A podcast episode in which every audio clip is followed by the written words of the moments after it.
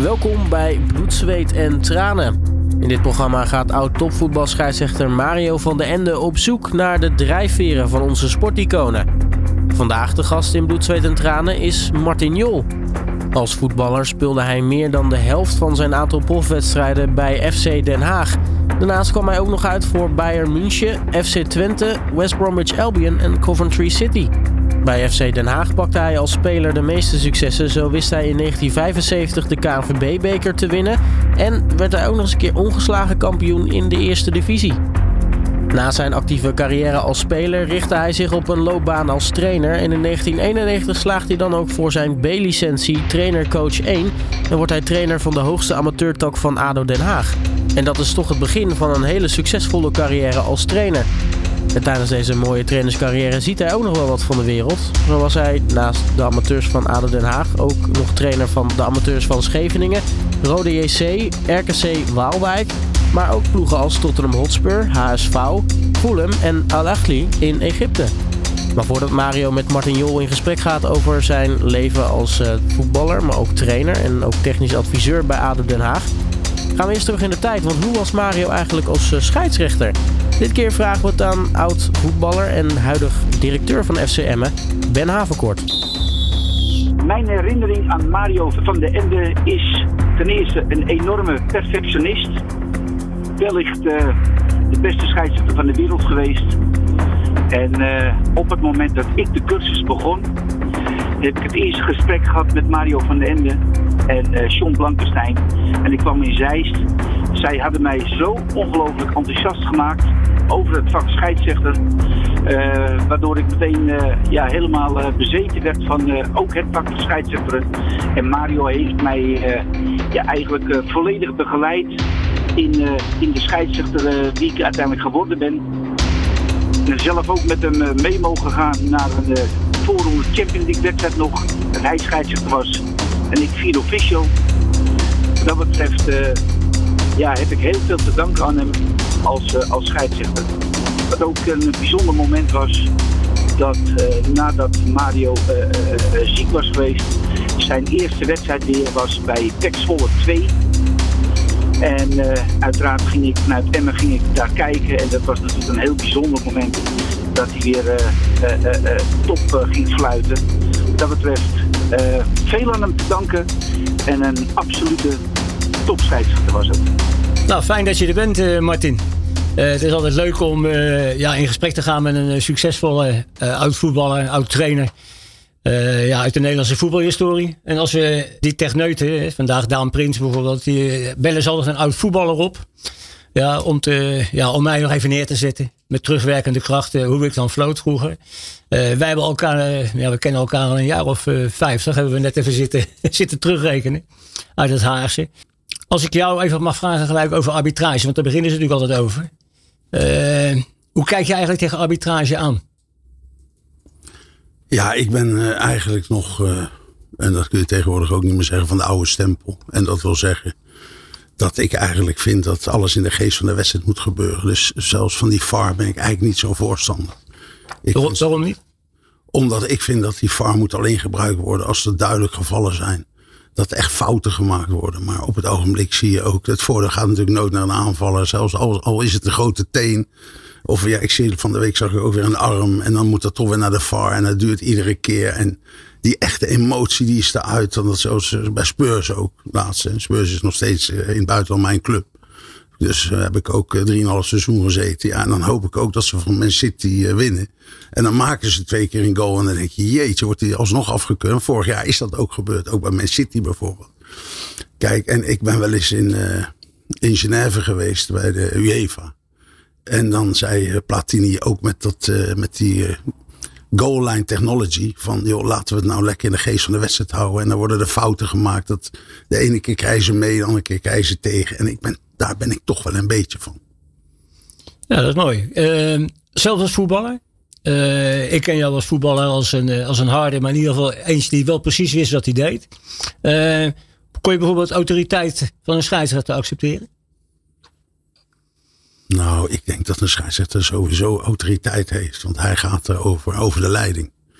En nou is het wel zo dat dat, charisma, dat moet je wel hebben. En het is vervelend als ze dat niet hebben. En daar hebben we natuurlijk zo. Ik denk dat ik iets van 1300 wedstrijden gedaan heb. En, en niet alleen als speler, maar ook als trainer. Eh, ik kan het een beetje vergelijken. Want ik, ik zit wel eens te kijken. Ik ben, ik ben in Engeland geweest als voetballer, maar ook in Duitsland, ook in Nederland, maar ook als trainer. En misschien zijn er nog wel één of twee, maar ik denk het niet. Dus je kunt toch uh, die dingen vergelijken. En dan zie je in Duitsland dat die autoriteit daar altijd was. Ja, en dan zeg je niet zoveel. Ik heb, uh, ben uh, bij Kwik geweest zaterdag. Kwik is een, club, een amateurclub. bij de onder 17. En daar liep een, een, een heel klein scheidsrechtertje. Ik denk, ik, een, een dwergje. Maar het mooiste was, die had meer autoriteit dan dat ik eigenlijk ooit gezien heb. Want die gasten die durfden helemaal niks te zeggen. En hij floot gewoon niet. En toen dacht ik, ja, dat is eigenlijk ook wel een manier. En dat is met vrouwelijke scheidsrechters misschien ook wel. Maar ja, ik blijf zeggen, als je vroeger keek, dan had je uh, scheidsrechters zoals jij.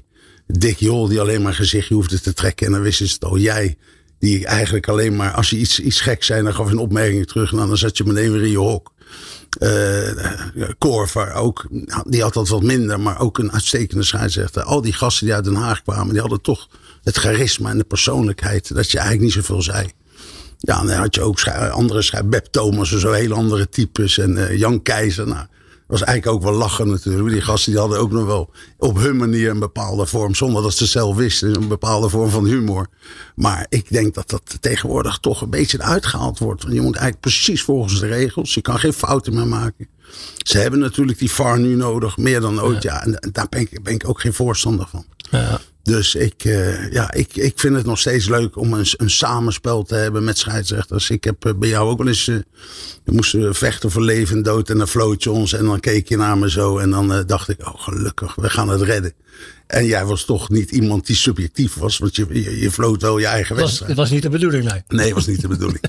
maar ik heb het ook met Dick Jol wel eens meegemaakt. Nou ja, en die. Dat, dat is overigens geen familie van jou, hè? Want we lezen overal, of ik, ik hoor vaak nee. dat Dick, uh, dat Dick de oud-scheidsrechter dan familie is van Martin Jol. Maar dat uh, nou, ja, kun je, kun je gelijk op de recht zetten. op een gegeven moment best wel bekend. En toen uh, was hij mijn broer ineens. En toen hij zelf enige bekendheid kreeg, was dat waarschijnlijk niet meer zo. Maar wat ik bedoel is dat ja, Dick zal misschien toch wel in een ver verleden hebben zo'n familie Jol. En dat zal met jou ook zijn. Ja, die hebben toch wel ergens enige binding met elkaar. Ja, ja. En ik denk dat het toch uh, wel in, in onze stamboom zit. Dus maar ja, het is uh, achter, achter, achter, achter nee waarschijnlijk. Ja, dat is geen familie. Uh, ik heb hier ook oud-trainers gehad. Zoals uh, Tom Boot, de basketbalcoach. Mark Lammers, de, de hockeycoach. Danny Blind.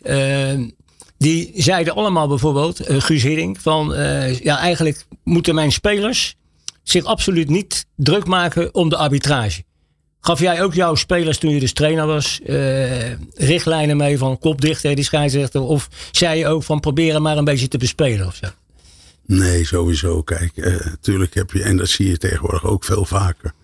Kijk, uh, ik had zelfs, ik werd er zelfs uh, heel kwaad om als ze uh, ons team benadeelden. Want ja, je kunt via een scheidsrechter natuurlijk ook best wel het resultaat beïnvloeden. En als je dan iedere keer van die gastjes erbij hebt lopen die overal kritiek op geven, ja, dan wordt het toch een nadeel. En dan, ja, dan loop je inderdaad met tien man te voetballen. En dan is het natuurlijk heel moeilijk winnen. Ik heb dat maar, ik maar een paar keer gezien dat ploegen ook met negen man nog konden winnen. Ik, ik kan me herinneren dat ik eens een keer, toen zat Peter Bos geloof ik bij de Graafschap tegen Feyenoord. En uh, Feyenoord kwam met negen man en de Graafschap bleef maar aanvallen. En, en Feyenoord die won hem nog. Maar dat, dat zal niet vaak, heel vaak gebeuren. Ja. Dus ik vind gewoon, je moet niet je team benadelen. En ik was daar heel uh, strikt in. Wat je al zei, je hebt in, in de Nederlandse top als voetballer gespeeld. Je hebt uh, in Duitsland uh, gespeeld. Je hebt in, uh, in Engeland ges, gespeeld. En ook als trainer. Nou, jij zei net, er zijn er misschien meer. Ik heb het even proberen op te zoeken. Maar wat dat betreft ben je echt uniek daarin. Dan heb je ook nog in Egypte getraind. Ja, hoe ging het daar met, met, spelers en met uh, praten over autoriteit? Want dat lijkt, ik ben zelf ook een paar keer in Egypte geweest en in Afrika mogen fluiten. Maar dat leek me helemaal types die volgens mij uh, het liefst aan de leiband gehouden moesten worden, of niet? Nou, ja, die scheidsrechters bedoel je. Nee, die waren zo. Nee, dat was echt, dat was vaak dramatisch. Ik heb wel eens gezien dat daar ploegen met acht man gewoon. en dan werd er nog een uit, dus die gingen gewoon door en dan mocht die ene er weer in. Anders hadden we moeten stoppen, dat soort dingen. En dat was zelfs geloof ik nog in onze kampioenswedstrijd tegen Ismaili. Maar ja, dat kwam ook een beetje door mezelf. Want dan heb je dus tolken die uh, helemaal verkeerd vertalen. En in het Engels als je zegt, we hebben een kussen. dan heb je daar dus een, een soort van marge. Hè. Dan, dan kun je nog wel een keer verliezen. Maar als je in Egypte zegt, ik heb een kussen nodig, of we hebben een kussen, dan denken ze dat je anderen wil uh, disqualificeren, dat je gaat slapen. Hè. Dat het zo makkelijk wordt. Want ik geloof, ik uh, ging naar Ali en toen op een gegeven moment stonden we zes punten voor. Ja, toen was het toch nog wel link. We moesten tegen Zamalek. En dat is toch ook een club. Een grote club, met, ja. 10 miljoen fans. En uh, als je die dan verloor, dan was het nog uh, moeilijk. En uh, voordat, toen ik naar Egypte ging, toen was Zamalek had de beker gewonnen en die was kampioen geworden. Maar ik wilde eigenlijk stoppen. Ik, ik had gezegd, eerst zei ik, joh, als ik 52 ben, stop ik. Toen werd het 55. Ja, en toen liep ik met mijn 60ste nog te trainen. En dat kwam door Gali. Je, je kent Hossam Gali misschien Ja. van Feyenoord. Ja. Die had ik naar Spurs gehaald. Het gekke is dat ik hem een keer in liet vallen en me gelijk weer uithaalde. En omdat het publiek zat op zijn nek. En uh, toen gooide hij zijn shirt nog uh, voor me neer. Maar diezelfde Gali, die is me gaan bellen en die bleef maar bellen. En toen ben ik in 2016, 17 ben ik toch weer begonnen. Ben ik naar uh, Egypte gegaan. Want ik dacht van, nou ja, ik, ik heb wel bij de amateurs landskampioenen, bekers, ja. Champions League, een goed record. Alleen ik was natuurlijk geen landskampioen geworden. Denkt, nou, Wel Egypte... met Scheveningen, maar dat was bij de amateurs. Ja. Ik denk, joh, ik ga dat toch heen. Mijn pech was weer dat Samalek net toen landskampioen was geworden. En dat gebeurde ook uh, twee keer in de tien jaar. maar dat was nog net dat jaar. En daar had ik geen rekening mee gehouden. Ik, uh, ik, kan, ik kan me nog herinneren dat ik met mijn vriend Mike Lindeman, was mijn performance coach, dat ik daar zat. En dat ik echt niet wist dat ze zonder publiek speelden. Dus ik ga daarheen en ik had gehoord 100.000 man in Cairo in dat grote uh, nieuwe stadion. En, en ik zit daar en, en, en ik zie helemaal niemand 10 minuten voor de wedstrijd. Ik zeg tegen die tolk, waar blijven die mensen? Hij zegt, nou, we spelen al een paar jaar zonder publiek. sinds de revolutie. Maar dat heb ik maar nooit tegen iemand verteld. Maar... Nee, maar je mag hier alles vertellen hoor, dat is geen probleem. Maar goed. Goed Mart, we hebben voor deze uitzending hebben we even getost. Dat doe ik altijd met de gasten. En uh, ja, waar willen ze gaan zitten? Jij zegt, ik ga daar zitten. Mijn rug tegen de muur. Ik zal nooit vergeten, Guus Hiddink, die ging daar ook zitten. Die zegt, dan kan ik in ieder geval geen mes in mijn rug krijgen. Tegen de muur aan. Heb jij dat nou ook, dat je zegt van, ja, ik wil even naar buiten kijken. Ik wil die technicus in de gaten houden. Je zei voor de uitzending, zei je ook nog van, het lijkt me wel eens leuk om ook eens een keer zo'n radioprogramma zelf een beetje op te zetten. Een beetje muziek draaien. Dus ik, uh, ik denk, nou, misschien kunnen we uh, Radio Westen bij jou in de buurt uh, nog eens een keer zo gek krijgen om dat te doen. En misschien hebben ze hier bij All Sports Radio ook nog een plekje voor je. Dus ik, uh, we kunnen het dadelijk gelijk even opnemen. Maar je bent daar gaan zitten. Heb jij die controlebehoefte dat je zegt van ik wil alles een beetje in de gaten houden? Nou ja, als je deze studio ziet, dan is dit natuurlijk best wel de beste plek. Dan kun je wel zeggen, ja, als ik toch mag kiezen, want ik won de TOS. Ja. Want jij ging niet voor niks tossen. Nou, ik denk dat jij hier ook het liefste zit, want hier zie je alles. En als je daar zit, zit je toch, je zit onder andere met je rug uh, naar de mensen toe. Ja, ik heb liever het overzicht. En dat ja. heb ik ook. Uh, en dat is niet omdat er nou uh, terroristen bezig zijn op het ogenblik. Nee, ik heb toch het liefst, waar ik ook zit, dat ik toch alles om me heen zie gebeuren. En dat is. Maar ik denk dat dit ook een beetje toeval was. Maar je hebt gelijk, het is toch een gevoel van ik ga liever daar zitten dan ja. waar jij nu zit. Je bent van 1956, dat is een goed bouwjaar, want daar kan ik zelf ook over mee praten. Ja, uh, de afgelopen uh, coronaperiode. Hoe ben je fit gebleven? Nou, ik moet zeggen, wij hebben drie Duitse herders. Dus we moeten iedere dag zeker zo'n 5.000, 6.000 stappen doen. Daarna, daarnaast ga ik dan altijd bij ons in. We hebben zo'n huisbioscoop en dan ga ik dan zitten en dan ga ik op een fiets lekker films kijken. Ja, je kan ook gaan liggen, maar ik ga lekker fietsen. En dan zorg ik in ieder geval dat ik aan de 10.000 tot 11.000 stappen kom. En zo zijn wij eigenlijk uh, fit gebleven. En uh, in het bos bij ons, Haagse bos, Scheveningse bos. Ja, dat is fantastisch met die, met die honden. En dan kun je zelf bepalen. Ik noem het altijd speedwalken. In plaats van wandelen. Dus je kunt, ja. Dus ze laten jou uit, of niet? Nou, nou nee, nee, ze luisteren wel hoor. Want ik heb echt, uh, ik heb echt die Engelse protection dogs, beschermhonden. Nee, die luisteren wel. Die zijn, er is er één bij, die is anderhalf jaar weg geweest in Engeland om opgeleid te worden. Dus die, spreekt, ja. die spreekt perfect Engels ook, of niet? Die blast in het Engels, of niet? Nee, nee ik hoor het wel weer. Je bent een gelijkgestemde. Want ja, die Haagse humor, die, die zijn ze natuurlijk niet overal gewend. Maar ik, ik moet zeggen, mijn vrouwtje is daar nog beter in, Nicole. Maar ja, ik, ze luistert naar mij ook wel. Alleen ja, soms als er gebeld wordt. Ja, het zijn natuurlijk niet voor niks waakhonden. Ja, dan is het een behoorlijke herrie bij mij in huis. En komende weken komt er ook weer een nest bij. Dus er nog acht. Dus dan kunnen we nagaan. Nou ja, goed. Dat, ik, ik, je hebt eenmaal zo, ik blijf uit de buurt. ja, ik ben als de dood voor, de, voor en voor honden sowieso. Uh, even terug nog naar het begin, uh, je voetbalcarrière. Je, uh, je bent begonnen bij een amateurclubje, Jak heette dat hè? Ja, Eh, hoe- hoe, kwam je- bij hoe JAC, Jak. Ja, dat ja, is een ja. wassenaar. Wij gingen met eh, eh, de, de moeder van Mickey Kok. En Mickey Kok was ook een, een, een heel een goed talent die ook van Jak kwam. Samen met Martin Toet. Dus wij zaten met z'n drieën bij Jak. En eh, we gingen zoeken en we wilden eigenlijk eh, kijken waar SW35 lag. En toen eh, sloegen we linksaf in plaats van dat we naar Duindicht rechtdoor reden. En toen kwamen we bij een bord terecht, welkom bij Jak. En daar stond een man en die zei, waar willen jullie heen? En toen zei mevrouw Kok, van Mick Kok, die voetballer. Nou, wij willen naar SW35, kunt u ons de weg wijzen? Hij zei, nou, u moet gewoon naar Jak. Jak is een veel leukere club, betere club.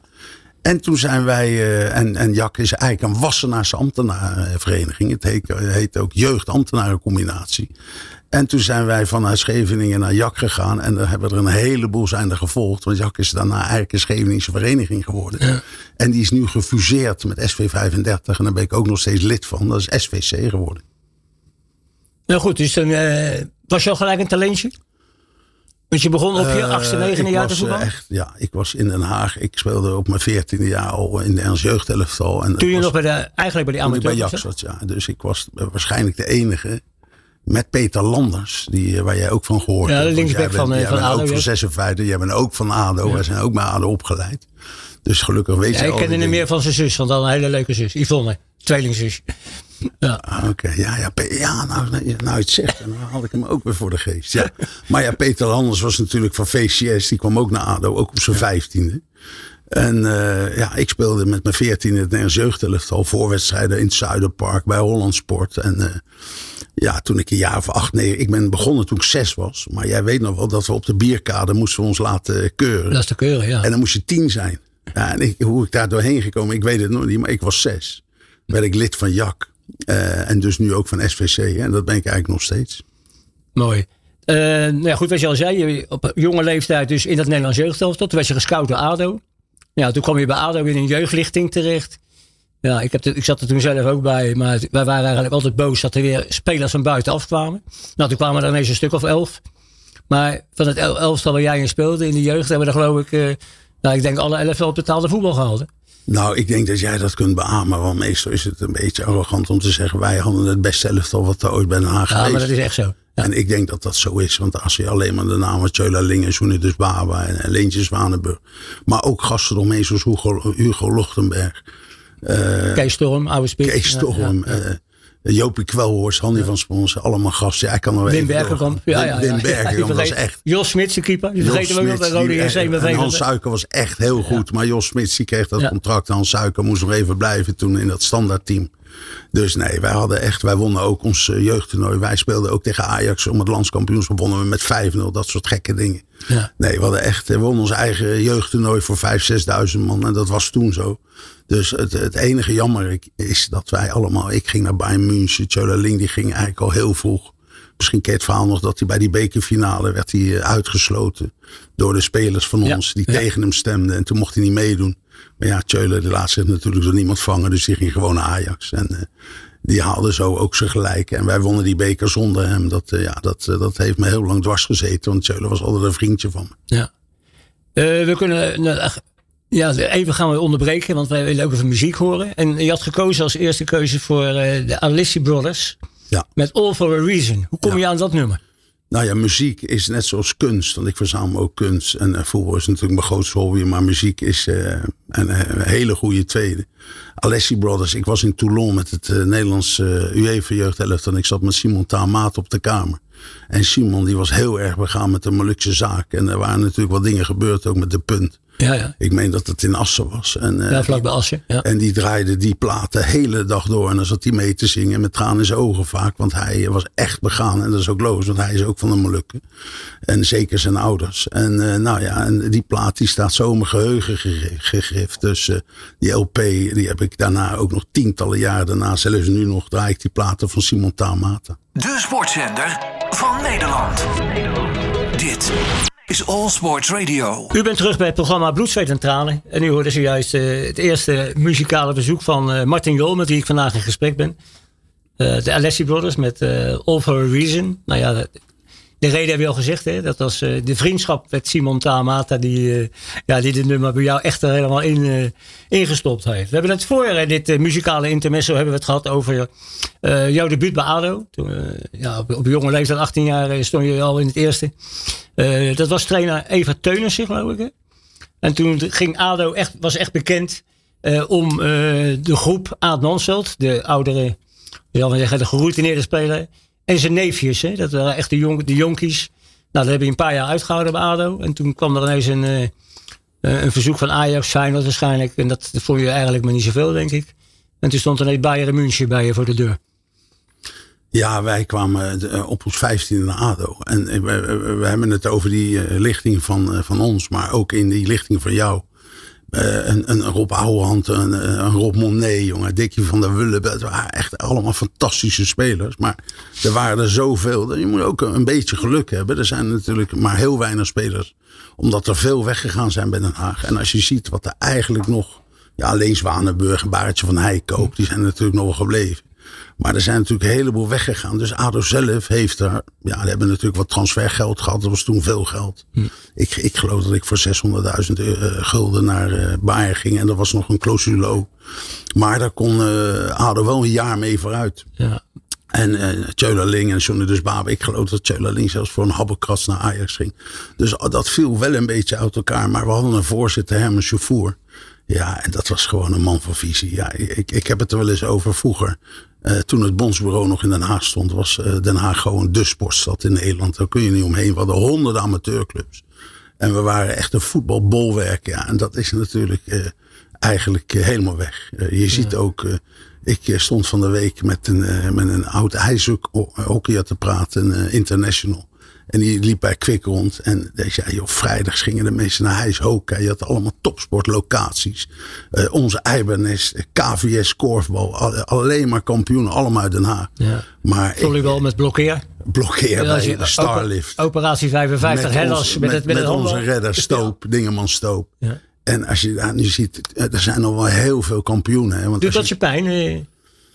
Nou, ik heb geprobeerd met eh, Brede Meijer om daarover te praten. En om, uh, Brede Meijer is de wethouder? Uh, wethoudersport, ja. maar ja. Het, kijk, je ziet in Den Haag toch al die politici, wethouders, zelfs de burgemeester zijn natuurlijk niet uit onze stad. Ik heb zelfs begrepen dat zelfs de ambtenaren, de topambtenaren ook van sport, die komen niet uit Den Haag. Nee. Dus dan kun je ook niet verwachten dat ze, dat ze dat ze ons, dat ze ons kennen. Want ze, ze kennen ons helemaal niet. Dat dus Haagse gevoel, met het Haagse gevoel wat jij hebt. dat ik ook nog, ondanks ik al 25 jaar weg ben, toch nog steeds wel ja, Wat we hadden met de muziek, alle goede muziek. En dan kun je zeggen, ja, maar je had ook de Outsiders. En je had, uh, hoe heet die groep ook alweer van Johan Derksen, waar die het uh, altijd de, over heeft. QB en de, Blizzard. ja. ja. nou ja, het ging natuurlijk eigenlijk maar alleen maar om de motions. En uh, noem maar op, Goldering vooral. En Shocking Blue. En Shocking Blue. En, dat, en Jurnie Kaagman. Ja. En, dat was allemaal uit Den Haag. En dan, daar gingen we ook naartoe. En, en dat was ook zo met sport. Wij hadden natuurlijk over Houtrus allemaal weg. Zelfs het Zuiderpark weg. Ja. Vliegenmolen gingen we naar concerten. Ik geloof dat dat ook niet meer bestaat. Ja. Dus ja, en dat kan alleen maar gebeuren als er niet echt het gevoel is voor die Haagse sport. En als je ziet hoeveel kampioenen wij hebben. En als je dan ook ziet hoe ze met die nominering uh, omgaan. Dan krijgt de nummer één een prijs. En, uh, en de Olympisch kampioen die wordt dan derde. En die, uh, die zie je dan afdruipen. En dan denk ik, ja, ze snappen ook niet hoe het zit. En, dan gaan we nog eens een keer lekker bij een conclave. Dan gaan we ja, ik kom je nog een keer opzoeken. Dan gaan we over het Haag, de, de heropbouw van Den Haag. Maar goed, als 22-jarige uh, ging je naar Bayern München. En dan zit je daar ineens tussen de wereldtoppers. Uh, Kert Müller, Schwarzenbeck, uh, Maier, de keeper, Sepp Maier. Paul Breiner, Karl-Heinz Roemenike. Ja, dat is nogal wat. Ja, is dat dan een wereld die voor je open gaat? Of, uh, of was je gelijk uh, een van de jongens? Nou, het was dus uh, altijd zo, je wilde het hoogste bereiken. Dus toen ik van, van Den Haag, FC Den Haag naar Bayern München ging, ja, dan, dan, dan, dan wordt het eigenlijk een droom die werkelijkheid wordt. Maar op het moment dat ik van, van die vliegtuigtrap naar beneden ging en het regende daar, denk ik, jeetje, hoe moet ik het hier uithouden? En dat, het is overal hetzelfde. En dat zie je nou ook met de jongens als Iatar en al die jonge gasten, Wazimboy, weet je wat, die dan allemaal naar het buitenland gaan. Ja, je komt in, toch in een wereld terecht. Iedereen denkt dat je iedere keer maar die topper speelt met 50, 60.000 mensen. Maar je zit ook in een hotel helemaal alleen of in een appartementje helemaal alleen. Ja, en, en is die kleedkamer, zat je daar ook alleen? Ik zat niet alleen, want wij hadden bij in die Zebener, aan die hadden wij eh, vijf kleedkamers voor al die selectiespelers. Dus het trainingscomplex van, uh, uh, En ze kwamen ook niet op het idee om voor de teambuilding die gasten bij elkaar te zetten. Dus ik zat bij uh, Carl Heinz. Ik zat bij Paul Breitner, wat eigenlijk een soort van vriend en mentor van mij werd. Gert Muller zat daar. Dat altijd, ja, die had toen al een behoorlijke kegels morgens, waar ze dus ook achter kwamen. En die werd ook afgeserveerd. En dat is waarschijnlijk de grootste uh, goal-getter geweest ooit in de geschiedenis van het voetbal. Ja, ja, die, die, die, stond in de 16, draaide zich om en die scoorde. Sepp Maier. Uh, die nodigde me dan nog wel uit om uh, bij hem op die, want die een tennisaccommodatie om te gaan tennissen. Nou, dat was wel leuk, maar voor de rest was je alleen maar met voetbal bezig en je zat daar alleen. En ik moet eerlijk zeggen, na die afscheidswedstrijd van Cruijff had ik er ook een beetje genoeg van. Ja, want dat is natuurlijk een bijzonder verhaal. Hè? Je, je komt daar binnen als, als jonkie, laat ik het zo zeggen. Dan ga je gelijk op het vliegtuig terug naar Amsterdam. Want de afscheidswedstrijd van Johan Cruijff tegen Bayern München. Ja, voor de mensen die het niet wisten, de uitslag was 0-8. en dan zie ik beelden voor me nog van, uh, van Martin Jol als, als jonkie. Die dan gewoon twee voorzetten met zijn hak nog even geeft. Weet je wel zo. Ja, en dan zegt iedereen dat er een, een of andere boel terrier op Johan Cruijff in de mandekking stond. En dan zeggen ze dat wij heel weinig sympathie hadden en Ajax en Johan Cruijff wilden afdrogen. Nou ja, niets, niets van dat alles. Het was uh, juist, uh, ze gingen gewoon op stap. Niet alleen de avond daarvoor, zelfs die avond toen we gewonnen hadden, gingen ze nog op stap. Dus ze namen die wedstrijd niet serieus. Alleen het Nederlandse publiek, zeker in die tijd nog, was zo anti-Duits. Dat ze hadden natuurlijk nooit Bayern München moeten uitnodigen. Want je merkte al in de kleedkamer, wij, in die warming-up, fluitconcerten. Ja, toen dachten die gasten, ja, maar, maar, maar dit gaan we niet over onze kant laten. en het was ook niet zo, Mario, dat dat Bayern München toen in een topperiode zat. Want ze hadden die Europa Cup gewonnen. De keizer. Ik zat op zijn plek, want stond boven een naamschild. Ja. De keizer. Denk je, jeetje, dan moet ik hier gaan zitten. Ja, dat, ah, dat vond je toch wel leuk ook? Dat vond ik wel leuk. maar, maar je kan natuurlijk nooit in de voetbal van zo'n man. Dat is ja. echt een, dat is misschien wel de best voetballende verdediger ooit ja. geweest in de geschiedenis. Met Bobby Moore, zeggen ze dan in Engeland. Ja. Nou ja, dus daar kwam je te zitten. En dan, ja, dan op een gegeven moment... Uh, uh, stonden we ook vijfde in de competitie. En uh, moesten we tegen Ajax. En toen ging die Roemenigge die ging spelen. En Ajax leek wel of ze ook niet het serieus namen. En Cruijff wel natuurlijk. Want Cruijff uh, was echt zijn afscheidswedstrijd. En ik kan me herinneren, die scheidsrechter blies af. Het was 8-0. Iedereen was doodstil geworden. Uh, en toen rende hij het veld af. En ik denk, ik ga hem als laatste een hand geven. Dat vond ik wel leuk. Net zoals dat ik bijvoorbeeld het shirt van Van Basten heb. Van zijn laatste wedstrijd in Nederland. Waar hier het bloed nog aan zat. Wilde van jou? Ook, wil, wilde, nee, wilde ik ook. Nee, hij had mijn shirt ook. Maar die Van Basten was ook een wereldman. Die kwam, ik weet nog wel, in Hamburg. Toen we tegen Ajax speelden. kwam die het nog tekenen bij me in de kleedkamer. Dus ja, joh, dat, dat zijn allemaal toppers. Want ja, zo'n Van Basten is misschien wel de tweede ja. speler die Nederland ooit gehad heeft. Na Johan Cruijff. Maar hij was zo snel het veld af dat ik hem zelfs nog die hand niet uh, kon reiken. En toen dacht ik, ja, dat is jammer. En ik moet zeggen, ik vond het ook helemaal niet leuk. Maar ja, die Duitsers waren gewoon opgetogen na de wedstrijd. Ja, nou goed, en je speelde, je speelde daar toen. Maar goed, je had uh, een beetje een moeilijke verhouding met de toenmalige trainer ook, met die Laurent. Nee, joh, Laurent was gewoon. Laurent was een man, net als Ernst Happel, die speelde gewoon in het wereldelftal toen hij speelde. Ja. Dat was, die is van het, uh, het gouden team van Hongarije. Ja. Hongarije had in de jaren 50 ook een wereldkampioen. Ja. Daar zat Gia Laurent ook in. Het enige wat hij deed was, hij zei tegen mij: Je gaat de eerste komende drie maanden niet naar huis. Ja. En dan zie je, kijk, vroeger zeiden ze van mij: Je kan dat Scheveningen, de vuurtoren niet missen. Nou, dat was heel erg gechargeerd, want zo was het niet. Maar ik was wel een jongen die aan het strand is opgegroeid. Ik was echt een strandjongen. Ja, en dan kom je daar tussen de koeien in Fazanengarten terecht. en dan zegt ook nog eens de trainer, je mag de eerste de komende drie maanden niet naar huis. Nou ja, misschien heb je het verhaal ook gehoord dat ik... Ik zat te wachten op handgeld. En het is bij zo'n club natuurlijk niet zo dat uh, als je rechtsback gekocht wordt, dat je dan de enige bent. Want Joep Kapelman bijvoorbeeld, die speelde in het Duits zelf, die liep ook op die plek. Koert Niedermayer, idem dito. Klaus Augenthaler. Dus ja, je moest gewoon knokken voor je plaats. En ik moet zeggen, het, het, ik had toen nog niet het doorzettingsvermogen wat ik een paar jaar later, nadat ik naar Twente gegaan was. Dus je bent van Bayern München ben je naar Twente gegaan? Ja, nou ik ben ook toen ik 15 was al bij Twente geweest. En toen zei ik tegen mijn vader, pap, hier wil ik niet heen, want hier is alleen maar bos. En ik wil ook, ik wil ook zee hebben. Ja. En, uh, toen, en, toen zei ik, en toen zei die olijf, Henk Olijven tegen me van, wat wil je verdienen dan? Ik zei nou, ik zeg 75.000 gulden basis. En toen zei die Henk Olijven tegen mijn vader, Ja, maar meneer Jos zegt nou tegen uw zoon, dit kan hij toch niet vragen? En toen zei mijn vader tegen me, nee Mart, dat vind ik ook wel heel veel. Nou, dat was mijn onderhandelaar, want je kon alleen maar je eigen vader meenemen. Ja, ja. Dus, dus ik bedoel, eh, toen ben, ben ik niet naar Twente gegaan, maar vijf, zes, zeven jaar later ben ik, was ik blij dat ik naar Twente kon. Ja. Ook echt een geweldige club en, eh, en een mooie tijd gehad met spelers als, eh als eh, Aad Kila, want die vergeten we nog. Want, De Hagenees, ja, ja. eh, Halvard Torres en, en eh, dat soort Epi gasten. Drost ook. de- Epidros was er nog, Niels Niels Overweg, Overweg. denk ik. Eh, nou ja, allemaal die gasten. snelle rechtsbuiten. Die Ab Gitter. en die- Romeo Zonde van mijn vriend. Want die is later ook met mij naar West Bromwich gegaan. Was mijn Sanchez Torres had je toen nog denk ik? Sanchez Torres. Ja, Zo, je we- weet- ja, dat is aardig. aardig je weet alles. Maar ja, Aartje Kila ook. En Heini Otto ook. En ik heb Aartje Kila. Maar jij hebt het De Haagse over, middenvelder. Ja. over Aad en zijn neefjes. Maar vergis je niet, toen wij zeg maar een jaar of 16, 17 waren. Jij ook, want jij, jij bent van Hm. mijn jaar. Toen speelde er één jonge speler in het eerste. En dat was voor ons toch iemand waar we tegenop keken. Er was Ja. maar één jonge speler, dat was Aartje Kila. Ja, klopt. En die kwam dan aan in zijn, in zijn gele Opel GT. Dus niet net als Mick Klavan op zijn fiets. Want dat had je ook nog, hè. Die kwam gewoon naar het Zuiderpark op zijn fiets. Ja, dat, dat was natuurlijk minder uitstraling als Aartje Killer met zijn gele Opel GT. Ja. En daar heb ik toen later bij Den Haag en bij Twente nog mee gevoetbald. En ja, dat was toch in een tijd dat die jonge gasten bij Den Haag toch de kans kregen. Nou goed, FC Twente geweest. Ja, toen ging, eh, kwam ineens het buitenland weer eh, voorbij. Hè? Toen eh oversteek Engeland. Toen kwam ik naar Arsenal en dat, toen dacht ik, ik ga nooit meer naar het buitenland. Want ik had echt mijn zakken ervan vol. En toen kwam ineens Ronnie Allen. Eh, die was een vriendje van Bobby Robson. En wij speelden met eh, Twente nogal eens tegen Ipswich Town. Ipswich Town ook speelden ze finale Europa Cup. Maar ook vriendschappelijk speelden we daar tegen. En die zag mij en die zei tegen zijn vriend Ronnie Allen. Joh, je moet hem halen. En uh, was een, een middenvelder. En ik speelde toen nog op middenveld, centraal op middenveld. Wat ik ook bij ADO deed overigens. En toen ben ik, toen zei ik nee, ik ga niet meer naar het uh, Mr. Allen. Ik, ik heb geen zin meer om in Engeland te spelen, ook niet in Duitsland. Hij zei, kom dan een keer langs. En dan kom je kijken. Nou, toen ben ik gaan kijken.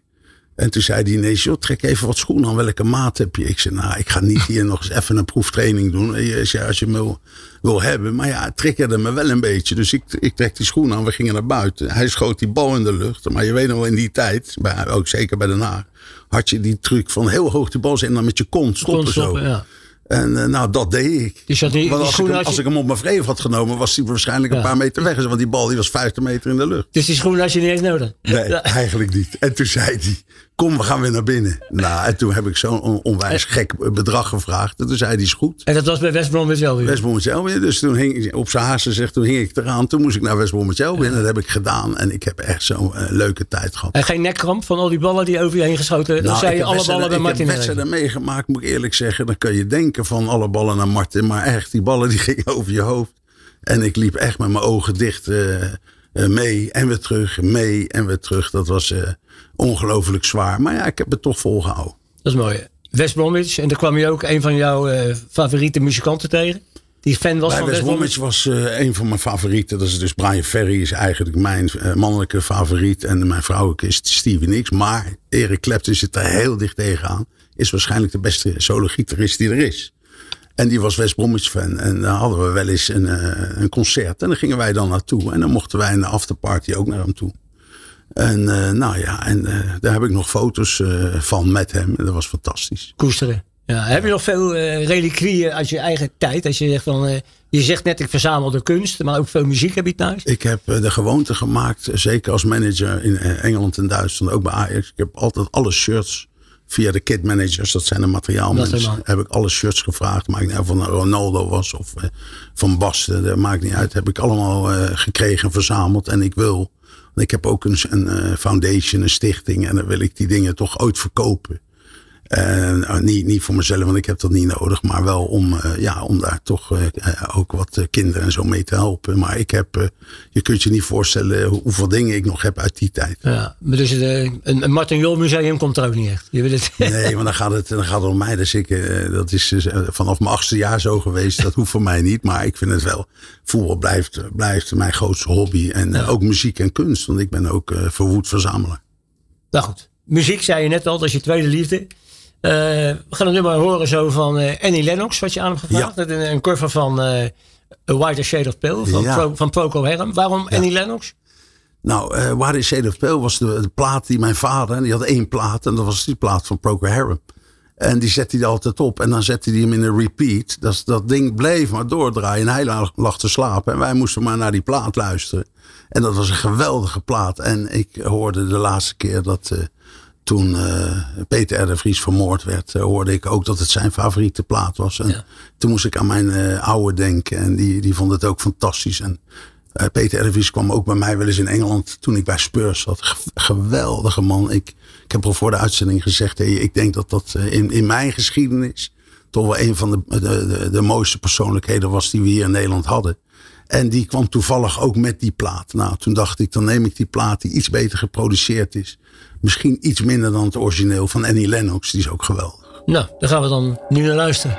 De sportzender van Nederland. Dit is All Sports Radio. U hoorde Annie Lennox met uh, Why the Shade of Pale. Nou ja, de, de reden waarom u me aanvroeg uh, ja, is mooi. En mooie herinneringen. Dat ik zeg aan je vader, aan Peter R. Vries. Dus, uh, maar goed, Martin, in dit, uh, of Martine, is het Martin Jol. We hebben natuurlijk vandaag mee in gesprek. Maar het is nog altijd Mart. En jij noemt mij altijd maar. Dat vind ik ook altijd zo mooi.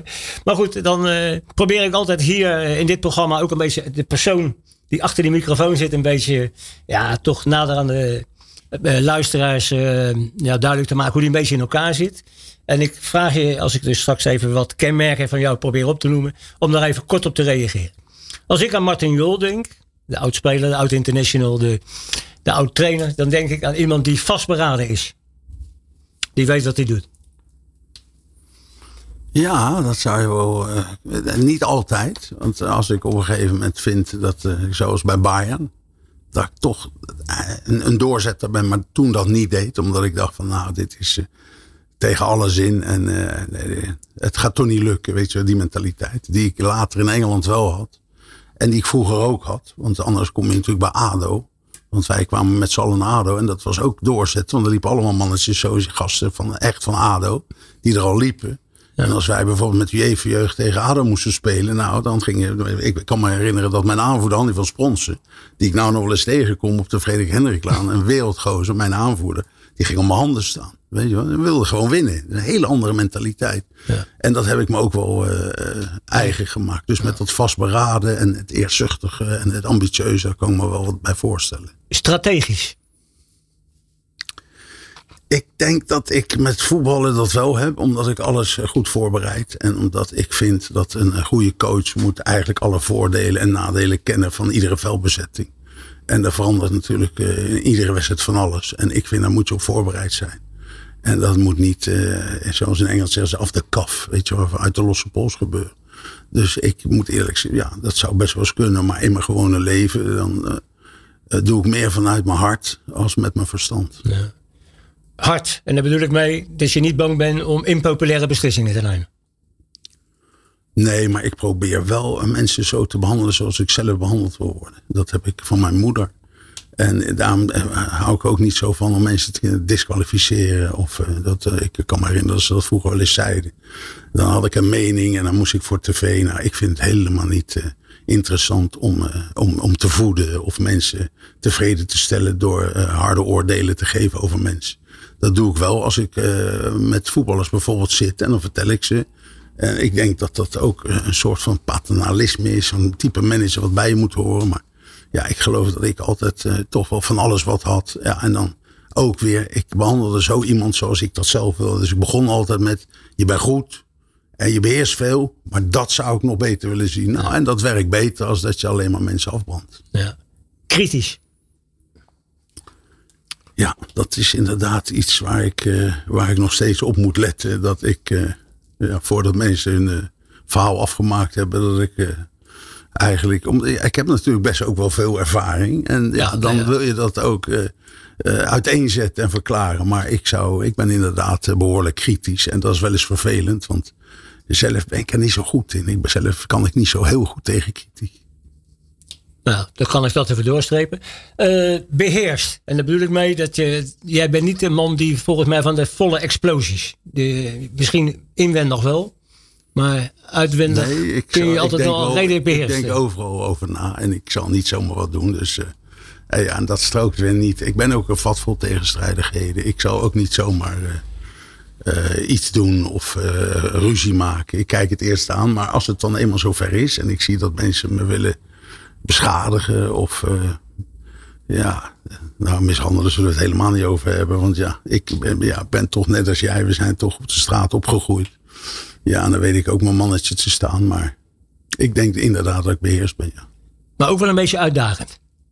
Dat je anderen toch altijd probeert. Nou, ik denk dat ik, ik hou wel van prikkelen. En zeker als ze tegen me in willen gaan. Of als, ze me willen, als zij me willen disqualificeren. Dan hou ik er wel van om te provoceren. Ja, ja en daar ben ik redelijk bedreven in. Is dat geleerd? Of is dat gewoon ook vanuit... Nee, dat is gewoon, heeft gewoon te maken dat ik... Eh, ja, ik heb eh, van onze lieve heer een redelijk verstand gekregen. Dus ik kan redelijk goed analyseren.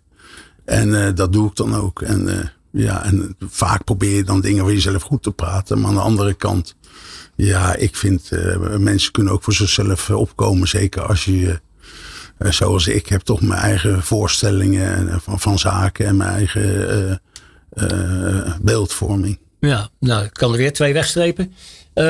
ambitieus.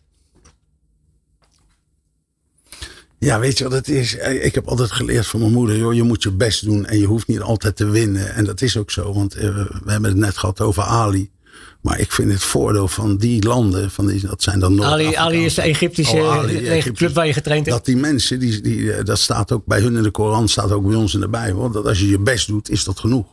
Dus aan de Olympische Spelen, voor mij staat dat er ook nog in bij ons dat als je echt 100% geeft, is dat goed. En dat, eh, ik moet eerlijk zeggen, dat heb ik van de week nog tegen mijn klein, kleinzoon gezegd. Want die had op school gezegd, eh, die is acht jaar. Van ja, ik word er wel eens moe van. Ik moet net als mijn opa altijd maar kampioen zijn en de beste zijn. Daar word ik wel eens moe van. Ja, en toen dacht ik niet dat ik ervan schrok. Want ja, ik weet dat wel. Want ik wil toch altijd dat ze, dat ze hun best doen. Ja, en die kleintjes die denken dan dat ze kampioen moeten zijn. En uh, ja, dat is wel moeilijk. Wij, wij wilden vroeger, en dat is, zit ook in die ADO-mentaliteit, altijd de beste zijn. Er liep er altijd wel één die baas boven baas was. Ik kan me herinneren dat ik Cooper-testen moest lopen bij ADO. Dat deed je vroeger nog, 12 minuten tempo lopen. Wie kon het verste lopen? En dan, dan, dan liep ik bijvoorbeeld 3300 meter. En mijn vriendje Martin Toet, die, eh, daar had ik echt moeite om me bij te houden. Maar we kwamen tegelijk binnen. En dan ging ik s'morgens op strand trainen om 6 uur. Om de volgende keer toch 3400 meter. Om de volgende keer 3400 meter. En dat lukte dan ook. Maar dan liep er weer een Thijs van Wijngaarden. Dat was echt, dat was niet normaal. Die liep gewoon te sprinten. Ja. En die liep ons voorbij en die liep gewoon 4 kilometer. Dat ja, heb ik eigenlijk nog nooit die, meegemaakt. Die liep nog een stukje achteruit ook. Ja, dus dat, Is, ja, dat was de baas boven baas. Uh, onafhankelijk. Ja, ik, eh, dat wil ik nog wel eens zeggen, zeker. En, en, en, niet alleen, dat had ik vroeger al. En dat ik toch... Uh, als ik iets vind, dan vind ik dat. Dat heb ik van mijn vader. Mijn vader is van Scheveningen, mijn moeder van Urk. Van Urk, hè? Ja. Mijn moeder van Urk. En uh, je weet, de Scheveningen is huren huizen en op Urk kopen ze de huizen. En ik heb me toch uh, maar altijd gehouden aan de principes die mijn moeder me leerde. Maar mijn vader was echt een ruwe zeebonk, een vissersman.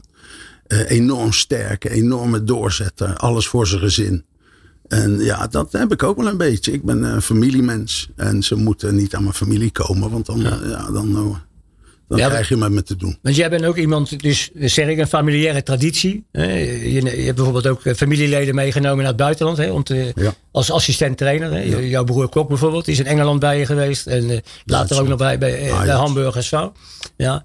Uh, dat zit bij jou er wel in, hè? dat familiaire. En die, die vasthoudt aan vaste ja, en een vertrouwde omgeving. Ik, ik, neem ook aan dat je bijvoorbeeld in Den Haag je vaste plekjes hebt waar je s'morgens je koffie gaat drinken en waar je een broodje eet. En...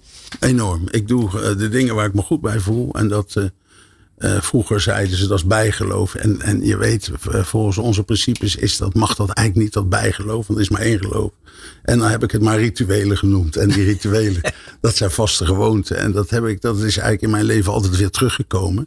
Maar ook bij Den Haag had ik dat. Ik weet nog dat ik bij Den Haag iets wilde. Dat ik dacht met Tjöla Ling en met Aartje Kila. En met Lex Schoenmaker. Ja, en, dan, en dan zie je toch gaandeweg. Zeker met die corona. Dat je daar alleen rondloopt. Alleen staat. En dan kun je nog zo je best doen. Echt gezellig wordt het dan niet.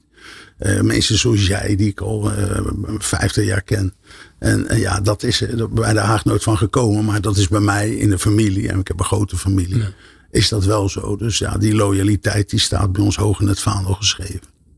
Uh, Martin Jol, ook een man die volgens mij hekel heeft aan inefficiëntie. Ja, ik, eh, wil, ik ga direct op mijn doel af. En ik, eh, dat is ook een van de termen die ik gebruik. Ik wil, ik wil niet contraproductief zijn met niks. Ik wil gewoon, en dat is ook met spelers, ik wil gewoon dat ze leren, zich ontwikkelen. En ik help ze daarbij. Ik moet eerlijk zeggen, of het nou bij, eh, bij ADO Amateurs was, of bij RKC, of maar ook bij Spurs. Eh, bij mij zie je dan altijd dat de jonge jongens toch eh, naar boven komen drijven. En En zich ook wel prettig voelen. Probeert een soort warme omgeving te creëren. Juist. En ik wil ook, en ik heb van mijn, ik heb van mijn, mijn meisje geleerd dat ook de mensen die dan niet altijd meedoen, van 12 tot 18 en zelfs van 18 tot 25, dat je die toch ook eh, met respect moet behandelen. En eh, bij mij kregen ze nooit de kans om te ontsnappen. En zelfs die 25ste man of die 18e man die dan wilde gaan kotsen of gaan, eh, gaan irriteren. En als er dan eenjarig was, dan zei mijn meisje: Hier heb je een beertje, geef dat maar aan. En, ja, en ze had gelijk. Want dan had je die ook weer bij. En, zo- en, en zo is het gewoon. Dus soms is het gekunsteld, soms is het echt. Maar je moet gewoon la- laten zien aan mensen dat je ze met respect wil behandelen. Als ik zeg, eh, een van jouw belangrijkste kernwaarden is meesterschap. Zaken beheersen. Nou, dat is inderdaad zo. Ik heb, eh, Kennen en kunnen. ik, ik heb eh, inderdaad een hang naar perfectionisme. Maar ik heb tegen mijn spelers, zeker in Engeland, heb ik altijd gezegd: don't fight with perfectionism. Dus ga er niet mee vechten, want je verliest het altijd. Dus je moet op een gegeven moment ook wat flexibeler kunnen worden. Anders gaat het op autisme lijken. En ik heb dat wel geleerd. Dat ik toch eh, later, zeker de laatste 15, 20 jaar, wat flexibeler ben geworden. Ik, ik kan me herinneren met, eh, met Berber toch bijvoorbeeld. Die komt gewoon voor een wedstrijd een half uur te laat. Ja, en als je dan heel star bent, dan zeg je je doet niet mee. Want dat was ook, want ik had altijd, eh, ook daarin had ik mijn rituelen. regels, Alles ja. voor de ploeg. Eh, de team is de star, zei ik altijd. Hing ook groot in de kleedkamer.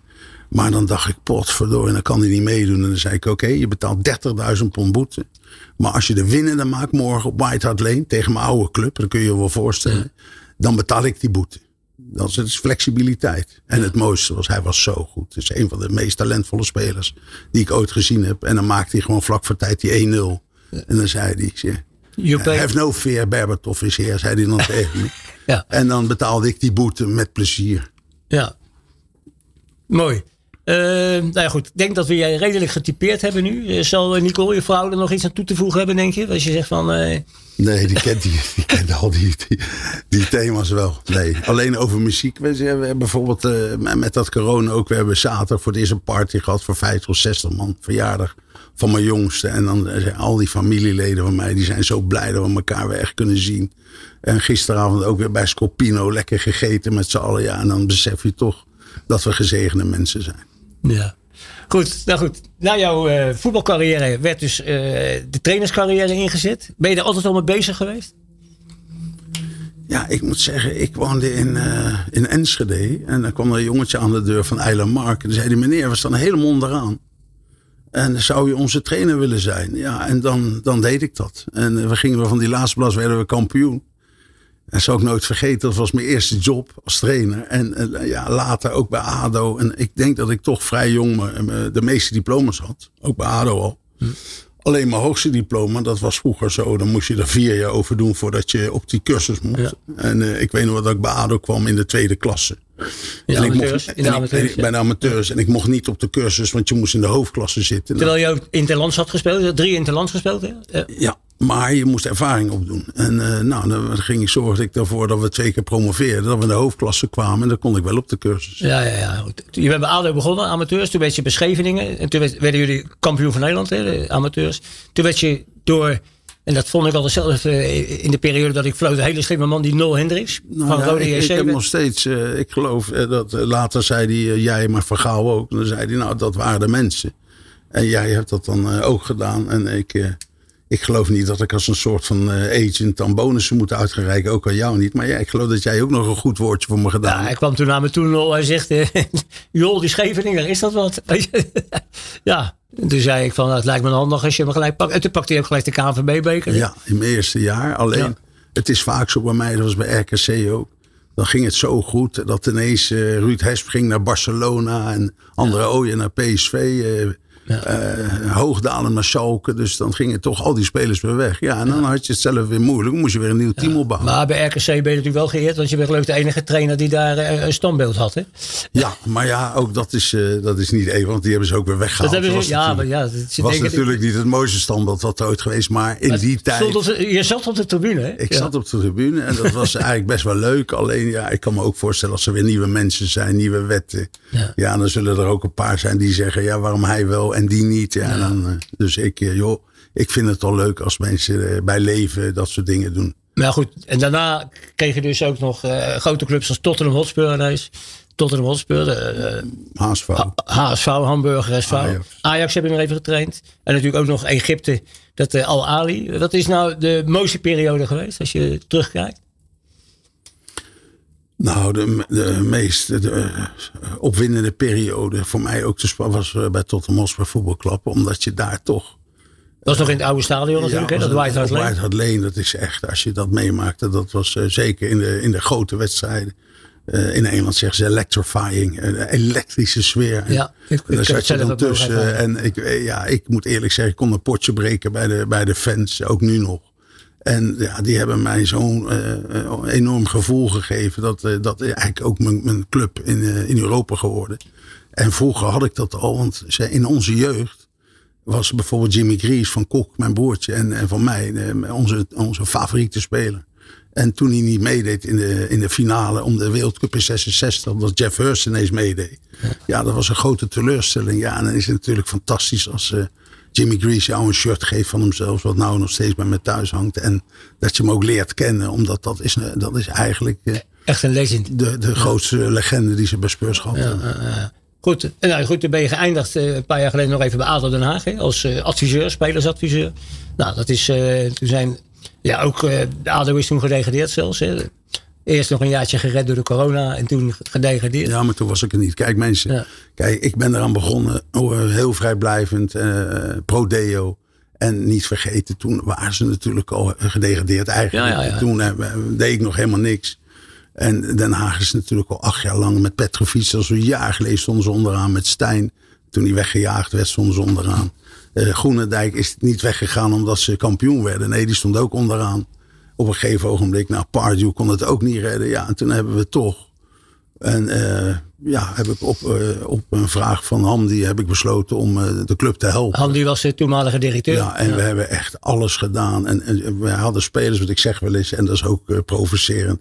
We hebben af en toe de, de champagneflessen opengetrokken.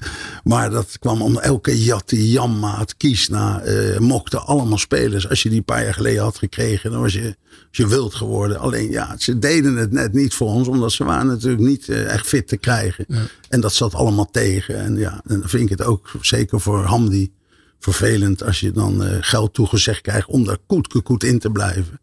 En het wordt niet betaald. Ja, dan heb je dus een probleem. Dus daar kon uh, Mohammed Hamdi ook niks aan doen. En als je ziet dat, we, dat ze nu nog zonder geld. Want het is natuurlijk al anderhalf jaar. Ze hebben van niemand geld gekregen. We hebben alweer vier, vijf spelertjes verkocht. En daar hebben ze waarschijnlijk toch die kar uh, mee getrokken.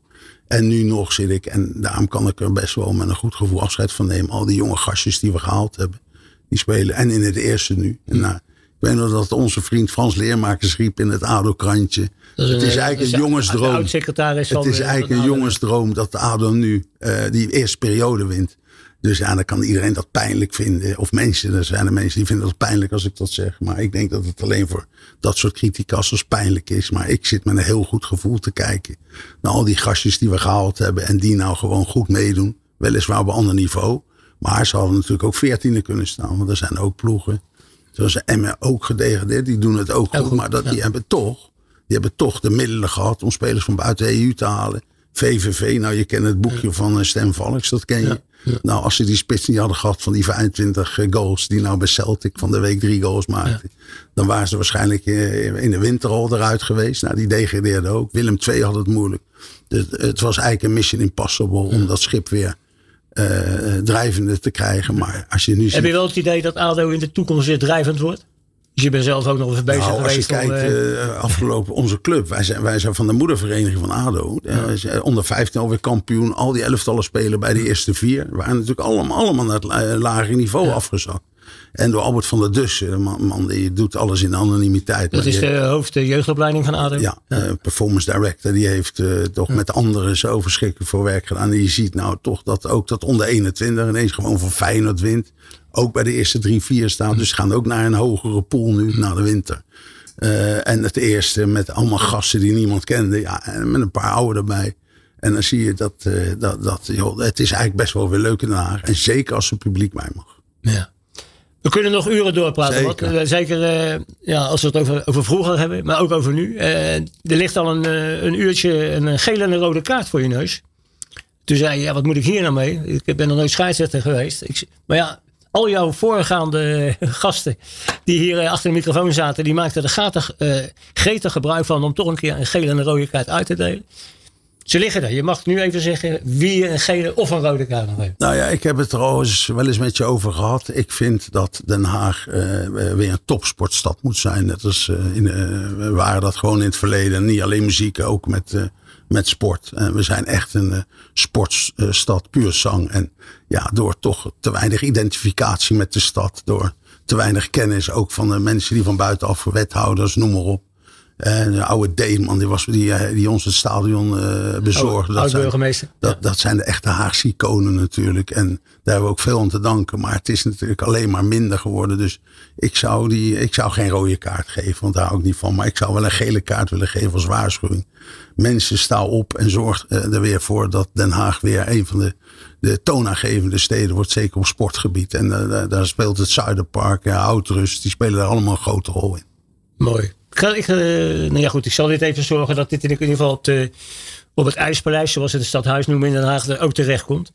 Eh, we gaan het programma afsluiten met jouw derde muzikale keuze. Een nummer van eh, The Birds, Mr. Tambourine Man. De nummer uit 1965, toen waren we negen man. Eh, nummer geschreven door Bob Dylan. Nee. Eh, waarom dit nummer? Nou ja, jij vertelde me dat je eigenlijk ook van de Frankenslag bent. Dat is ook ben vlak bij geboren, zee. ja, ja. Dat is vlak bij zee. Nou, je weet ook dat ik een strandjongen was. Wij zaten altijd op het strand. Ja, mensen kunnen zich dat niet voorstellen. Maar of zwemmen of voetballen. En de Duitsers en Zwitsers die die kougroef hadden heel veel last van ons. Ik keek, ik keek alleen naar de Haagse Pamela Andersons op het strand. hoor. Ja, maar jij zat bij Kijkduin. Maar ik zat dus op, eh, bij Scheveningen op het strand. En dan had je dus eh, Radio Noordzee. En dan had je al die mensen die het geld hadden voor een transistorradio. En dan konden wij luisteren naar die echte beach, eh, die strandmuziek. En eh, nou, je had een heel daarvoor had je, eh, ver daarvoor had je de Beach Boys. Maar Mr. Tambourine Man van The Birds, dat is echt het nummer wat me altijd bij zal blijven. En wat ik nog steeds een, een fantastisch strandnummer vind. Nou goed, en daar ben je nog heel veel te vinden. Dus wat dat betreft, ja, mooie afsluiter. Martin, ik wil je in ieder geval hartelijk bedanken voor je komst, je medewerking. En wens je alle gezondheid, alle goeds toe. eh, mooie dingen die je nog in het hoofd hebt. Trek je ook nog eens een keer een trainingspak aan, denk je? Nou, ik moet Voor een leuke zeggen, club, voor een vond leuke trainen, Ik vond dat trainen altijd fantastisch. Zeker dat werken met die jonge gasten. Alleen ik had zo mijn zakken vol van dat reizen. We moesten natuurlijk 60, 65 wedstrijden per jaar. En op een gegeven moment als je er een stuk of 1300 hebt met voetballen daarbij. Ja. dan denk je wel eens. En zeker toen ik in 2018 eh, een hele kleine blokkade kreeg. En ik heb toen een stand gehad. Toen heb ik gedacht, nou weet je wat, eh, ik stop ermee. Want daar heb ik er niet voor over dat ik ineens, eh, net als Jock Steen, eh, voor overval voor mijn duckout. Maar ik, ik heb toch wel weer zin om wat te gaan doen. Het blijft kriebelen. Ik blijf kriebelen. Ja, Ja, maar ja goed, het, het Scheveningse strand ligt voor je deur. Dus wat dat maar betreft... met eh, dit weer ook beter dan mijn huis in Spanje. Maar ja, ook goed. Ja, ja. Oké, nou goed. U bedankt voor het luisteren. En tot de volgende aflevering van Bloed, Zweet en Tranen. Waarin ik weer met een Nederlandse sporticoon in gesprek ga. En nu tijd voor eh, de muzikale strand- en, eh, strand- en zonafsluiter van Martin Jol. De Birds met Mr. Tambourine. De sportzender van Nederland. Dit is All Sports Radio.